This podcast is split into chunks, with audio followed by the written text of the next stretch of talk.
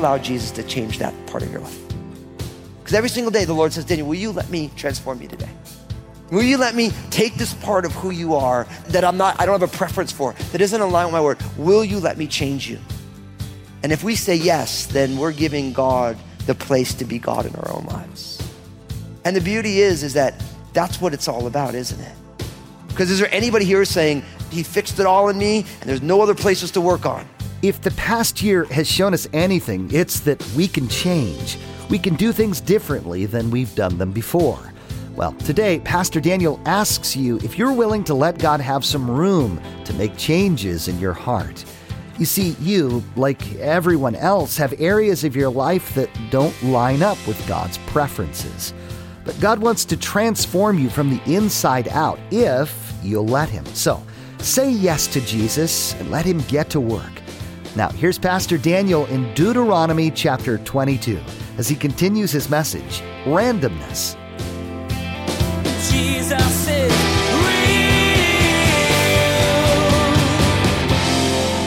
Everybody who went on one of these trips came back and was different. Because all of a sudden your life has been changed because you went and you did something not just I mean, because it's like you know you only get so many weeks off of vacation so you're like well instead of going on a cruise you know on a spa vacation i'm going to go and i'm going to serve people who need help.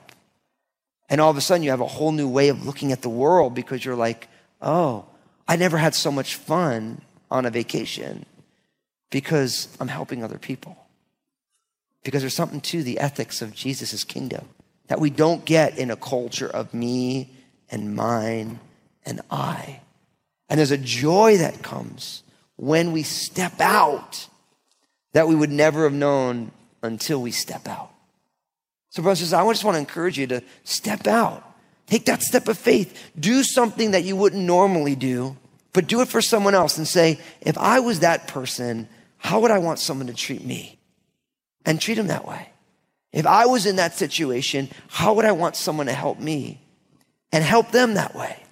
And that changes the way that we look at the world. And it's right here in regards to your brother's oxen or his donkey. And I always say donkey like Shrek because we're post Shrek movies and, you know, and all the rest. If you don't know what Shrek is, don't worry. Anyway, verse five. You all know what Shrek is, right? That's right. Of course you do. Verse 5 A woman shall not wear anything that pertains to a man, nor shall a man put on a woman's garment, for all who do so are an abomination to the Lord your God. Now, this is church, and so I expect you to know this, but uh, cross dressing is not prohibited by God. That's what it's talking about. It's talking about a woman dressing like a man or a man dressing like a woman. Now, this is what you have to realize. And I realize we live in a culture today where there is immense amount of confusion about everything.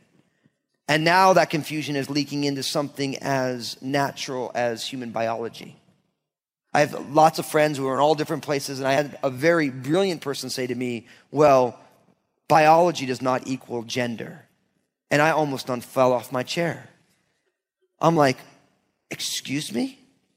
And they're like, Biology, biology doesn't equal gender. And I'm like, That was the most absurd thing a very smart person has ever said to me. But that's the culture that we live in. We have confusion about gender. And what is it? You know, here's the thing. Because we live in the culture that we live in, the church is having a very hard time not conforming to the world. Now, I'm not saying we should hate people who have gender confusion. Our job is not to hate anybody. Our job is to love everybody. But you can love someone and still say, listen, you're confused. Because the Bible places a distinction between the sexes. Like, you guys remember reading about that? There was a couple in England, they had a child and they refused to, to socialize that child based on gender. It's not to be blue for a boy or pink for a girl. It's like, it's just to be unisex. You know what happened to that child? That was a boy. And guess what? He's a boy. You know, it's like boys are boys. Like they have boy genitalia, they have boy biochemistry pumping through their system. You even read about the way God designed gender in utero. You know, you find that they call it, and I remember this stuff from college, they call it preferential female differentiation. What it means is in utero, if there's not the presence of a certain amount of testosterone, the embryo is, that baby, that life is going to be a female. But if there's a certain amount of testosterone present in that life, it's going to become a male. But without the presence of the extra testosterone, it's going to be a female. So they say that conceived life will be female unless the presence of testosterone. Now, you guys can press that however you want, you ladies, and work it to your advantage. But you know what I mean? But it's like, it's one of those things that there are these differences. But in a broken world where everything is broken, it makes sense that people's ideas of gender and sexuality breaks as well. Now, because we live in a broken world, we don't just say, well, it's a broken world to have at it, because Jesus came to fix what is broken. He came to unbreak what is broken. But we live in a day and age now where not only is there this confusion, but according to Romans chapter 1, the issue is not only those who practice it, but those who condone and champion those who practice it. And so, as Christians, we are hemmed in by the Word of God because the Word of God is the Word of God. And our cultures can believe whatever our cultures want to believe, but you and I are called to be different. And so here, the idea is if you're a girl, then you're a girl. And if you're a guy, you're a guy. Does that make sense? And I realize in saying that, in this day and age, someone's going to say, well, that is bigoted, that is, you know, archaic. It's like, no, it's just kind of the way it is. And what I find in our culture, and I think this is important for each one of you to make sure you grab hold of, is that our culture wants the only voice and will demonize anyone who doesn't hold its voice. You know what that's called? That's called hate speech. See, our culture says if, if you don't agree with what we agree with, we will berate you and we will beat you down. We will call you names and we will demonize you. And really what's amazing is, is our culture is making the mistake they're blaming on other people as well. Because what it is, it's about control. It's about brainwashing. And you know what the beauty is? God's word is designed to wash our brains because our brains need washing because they get dirty. They get dirty. But again, in saying that cross dressing, don't do it, you know, the key is our job, and I think for those of you here who are Christians, don't ever hate somebody who does because the wrath of man and in that the wrath of humankind will never produce the righteousness of God in somebody. It's the goodness of the Lord that leads to repentance.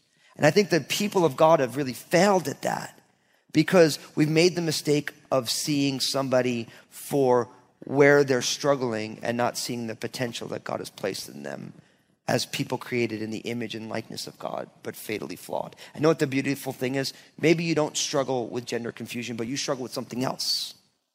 And God's working on you.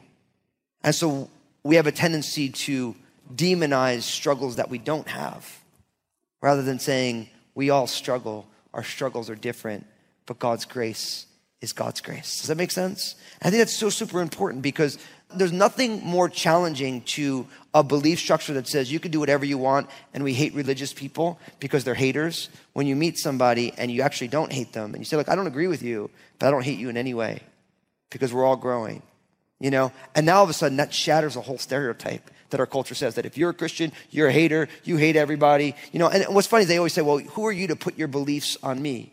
But what's amazing is, is they're putting their beliefs on other people. I was like, I just don't want competition of placing my beliefs on you, which is it's very fascinating. You know what I mean? It's like the government. It's like they'll shut down a monopoly because the government doesn't want any competition. You know what I mean? So can you imagine, well, you have to pay taxes to me. The government like, whoa, whoa, whoa, whoa, you're not allowed to do that. It's like, well, you got a monopoly. I'm not condoning anarchy. I'm just using it as an example.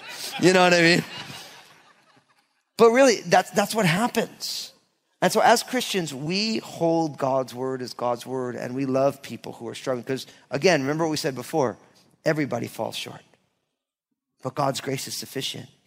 And what's amazing is in the church in Corinth, it talks about people who came out of gender confused lifestyles, and it says, and of such were some of you, but you've been washed. See, don't worry, we're not gonna, if we were to go around the sanctuary, we were to share all the different struggles we've all come out of, who came out of this, there's a million struggles. But the common denominator is that Jesus has saved us. And the beauty is, is when we exist in this place of grace, yeah, people come out of all different backgrounds. Who is an alcoholic and who is a, someone who stole and who's always grew up in a religious home and judged everybody else and, and who struggles with eating a box of Twinkies and who, you know, who, who struggles with drugs and who struggles with this thing and who struggles with this thing, you know? But the common denominator in the people of God is that yes, we all struggle and God's grace is more sufficient than the mistakes that we make. And I believe that when we are able to say, listen, I know that that's your thing, but listen, if you give God room in your life in Jesus, He will transform you. I say, listen, you don't have to live that way.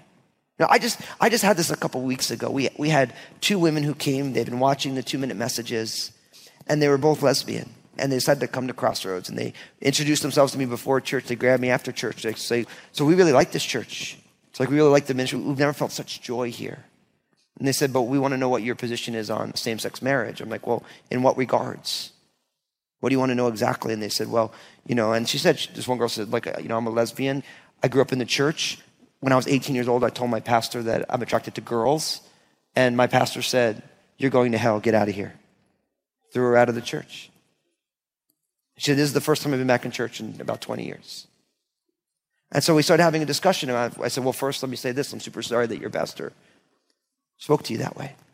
I'm like, Because Jesus Christ came to save people from hell, no matter where they come from. And then we had an amazing discussion. I'm like, Listen, we believe the Bible. We believe that the Bible says that homosexuality is a sin, just like a whole list of things pride, arrogance, selfishness. You go down heterosexual sexual immorality, you know, go through the whole thing. And I'm like, But you know what's amazing? I'm like, everybody in church has a history that they needed forgiveness from. And I'm like, so I ask everyone at Crossroads, no matter where they come from, if they would allow Jesus to change their life. And I'm like, so that's my question for you. Would you allow Jesus to change this part of you? And she said, you know, she stopped. She's like, well, no, I, I don't think I would. I'm like, well, then what I would tell you is that your sexual identity is your God. And I'm like, and then what I would also tell you is that you're of way more value than your sexual identity. And I think deep down you know that. And this gal, her eyes welled up with tears, and she said, I think you're right. And we started talking about this, and I said, listen, and she's like, you know, and I said, listen, in your situation, this identity has been formed through rejection and all these things. So there's, all, I'm like, but what I want to tell you is that I ask everyone in Crossroads and myself that we have to give Jesus room to change our lives. And I'm like, so how about this? Can we pray together? I want you to pray for me. I'll pray for you that God will change our lives. And then we'll give God any room at all to change our lives. And it was beautiful because she prayed for me, I prayed for them. And they said, Can we come back here? I'm like, Yeah, we, God, we're all in process. Come on. And so she knows exactly where we stand as a church.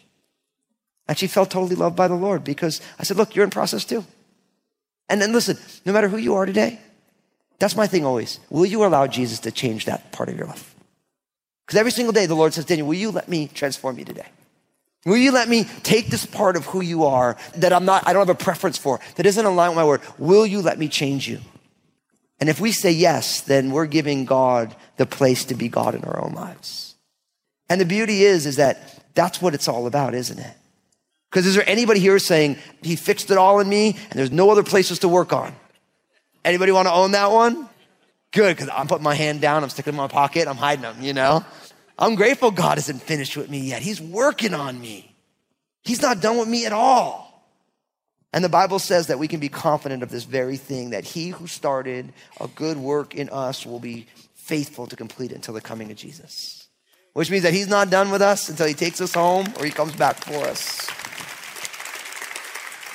All right, verse six, moving on.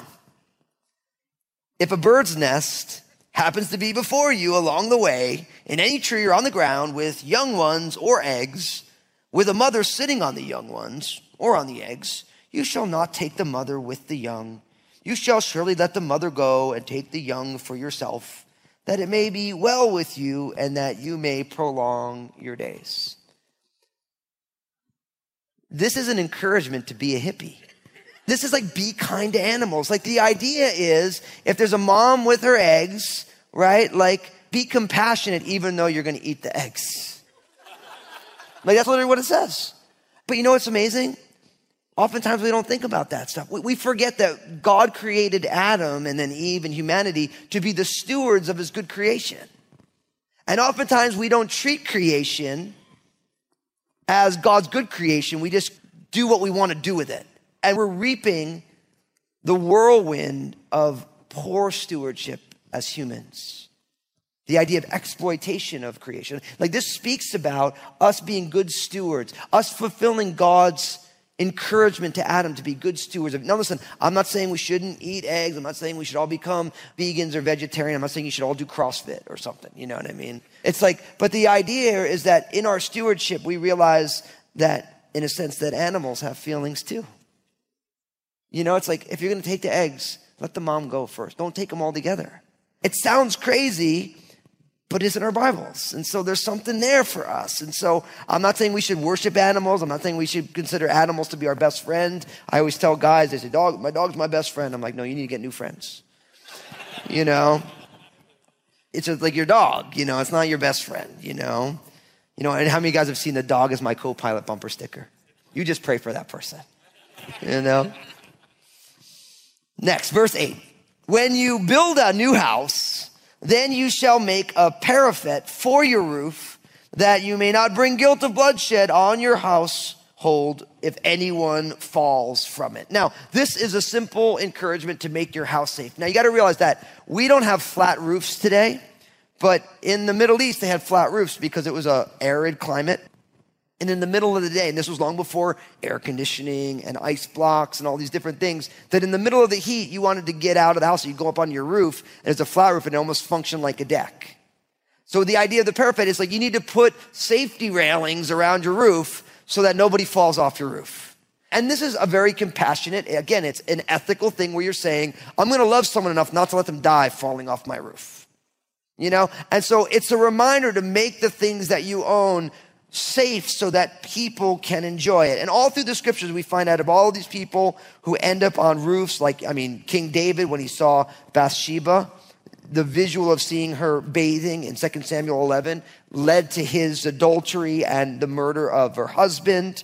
In the same way, a tent was pitched on the roof so that Absalom could defile his father's concubines. And so the idea here is that you want to make sure that you keep the things that you own in good working order so that it's safe for other people. And the idea is to make sure that we don't function in a way that is negligent uh, to caring for other people. Now, I'm going to take just a few more verses. Look what it says in verse 9. You shall not sow your vineyard with different kinds of seed, lest the yield of the seed which you have sown and the fruit of your vineyard be defiled. You shall not plow with an ox and a donkey together. You shall not wear a garment of different sorts, such as wool and linen mixed together. Now, this is the laws of separation. Now, what's interesting is I've met many, many people, especially if they're more rabid atheists, where they always want to be like, how can you believe in a book that says you can't wear like a shirt with cotton and polyester? And what they're missing here is first you have to realize that this was going on thousands of years ago before all the modern advances in technology, but you're also missing the principle that goes all through the Bible, which is God does not want us to be mixed. 2 Corinthians chapter 6 verse 14. Do not be unequally yoked together with non-believers. For what fellowship has righteousness with lawlessness? And what communion is light with darkness? See, the idea is that God wants to make sure that there are separations between things. And so the idea of like not yoking an oxen and a donkey together, obviously an oxen is much stronger and a donkey is weaker. And so there's those type of issues. Mixed seed in a field Again, if you study from a scientific perspective, each type of seed needs different soil parameters to blossom. So a number of things. But the idea is that God hates mixture. And the idea is for each one of us, we want to always remember that we are called to be separate, we're called to be peculiar, and we're called to be unmixed. We don't want to have that idea of we love Jesus, but we have all this stuff that Jesus has nothing to do with in our lives. And so we have a lot of these things that exist there principially so that we will always remember that God wants us to be separate. That's why it says don't be unequally yoked together with non believers. It doesn't say you shouldn't love non believers. It says, but you shouldn't, if you're a Christian, you shouldn't marry a non Christian. Why? Because in marriage, what you really want is the love of God coming through your spouse. And you can never hope to get that from someone who doesn't know the love of God. And so we hold out for God's best in those ways. And in all these different areas, we remember that God wants us to be distinct, He wants us to be separate. And this is put into play right here in these verses. Now, verse 12 you shall make tassels on the four corners of your clothing with which you cover yourself. Why? Because the Lord is a fashionista, of course. No, I'm just kidding. The tassels served as a reminder of all the Lord's commandments and Israel's obligation to obey those commandments. It comes out of Numbers chapter 15. I'm going to read it to you, verses 37 to 41. Again, the Lord spoke to Moses, saying, Speak to the children of Israel and tell them to make tassels on the corners of their garments throughout their generations, and to put a blue thread in the tassels on the corners. And you shall have the tassel that you may look upon it and remember all the commandments of the Lord and do them, and that you may not follow the harlotry which is in your own heart, and your own eyes are are inclined to, and that you may remember and do all my commandments and be holy for the Lord your God. I am the Lord your God who brought you out of the land of Egypt to be your God, and I am the Lord your God. And so these tassels are meant to be reminders, and it's so important for us to develop systems of reminders. How many of you ever try to remember something? You put like a rubber band on your hand. You guys ever do that kind of stuff? Or when you want to remember something, you write it on your hand. So it, really, the Lord said, I want you to wear these tassels. And Jesus wore them because a woman touched the hem of his garment and she was healed of her infirmity, that flow of blood that was going on for more than a decade. See, it was meant to remind you of who you are and supposed to be. And what I really want to encourage you as we close is that I don't think that you need to wear tassels on your garments, but I think you need to always find ways to remember who you are in Christ and make sure we are living the way that we know that we are in Christ. And so whether that is you, I'll take scriptures and in our house we have little, they're not, uh, we're not all that decorating so that we just write them on index cards, we paste them everywhere. When we do that because we want to remember God's word, you know, so it's not fancy, it's not nice, but it's like it gets the job done. And so the ways that you remember who you are is important because the Lord knows, left up to our own devices, guess what?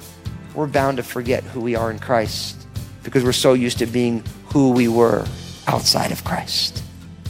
So, in this random junk drawer of laws, a lot of things to think about. Amen.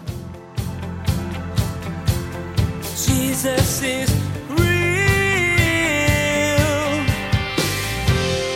It could be writing a note on your hand or setting an alarm on your phone. Whatever it is, there are lots of things you do to help you remember what you need to. Well, today, Pastor Daniel urged you to put things in place to help you remember who you are and who Jesus is. Just like the Israelites were to put tassels on their clothes, you also need something to keep pulling you back to the truth of whose you are. I want to thank you so much for listening to the Jesus is Real program. And I realize that there are many of you, you're not a born again follower of Jesus. You've never put your faith and trust in Jesus. But as you've been listening, you've been saying to yourself, I want to begin to follow Jesus. I want to help you do that right now. We're going to pray a simple prayer that just acknowledges who Jesus is in your life. So if that's you, if you're saying yes to Jesus for the very first time, pray this prayer with me. Say, Jesus, I'm giving you my life. Thank you for saving me. I believe in you, your life, your death on the cross, and your resurrection. Forgive me of my sins. Fill me with your Holy Spirit. And I ask it in Jesus' name. And we all said together, Amen. For those of you who just received Jesus as your personal Lord and Savior, I'm so excited for you. I want to know that you did it though, because I want to help you take your next steps with Him. So pull out your mobile phone, text the word saved to 51400, S A V E D to 51400, and my team will get in touch with you. We want to get some more resources in your hands to help you on this journey. Now, my team, we want to share some stuff with you, so don't go anywhere. Thanks, Pastor Daniel. You know, the Bible says that when one person comes to Jesus, the angels in heaven rejoice. And we rejoice with them today if you just prayed that prayer with Pastor Daniel. Again, to receive some resources that are going to help you in this new journey with Jesus, take out your mobile phone right now and text the word SAVED, S A V E D, to 51400. Next time on Jesus is Real Radio, Pastor Daniel will keep working through this blueprint series by exploring what the next passage has to say about marriage. You'll be reminded that marriage is intended to be a picture of the faithfulness between Jesus and his church. So when marriages break apart, that picture also cracks. Please be aware that this passage will deal with some harder issues that are for mature audiences only. You've been listening to Jesus is Real Radio with Pastor Daniel Fusco of Crossroads Community Church. Pastor Daniel will continue teaching through this series called Blueprints. Until then, may God bless.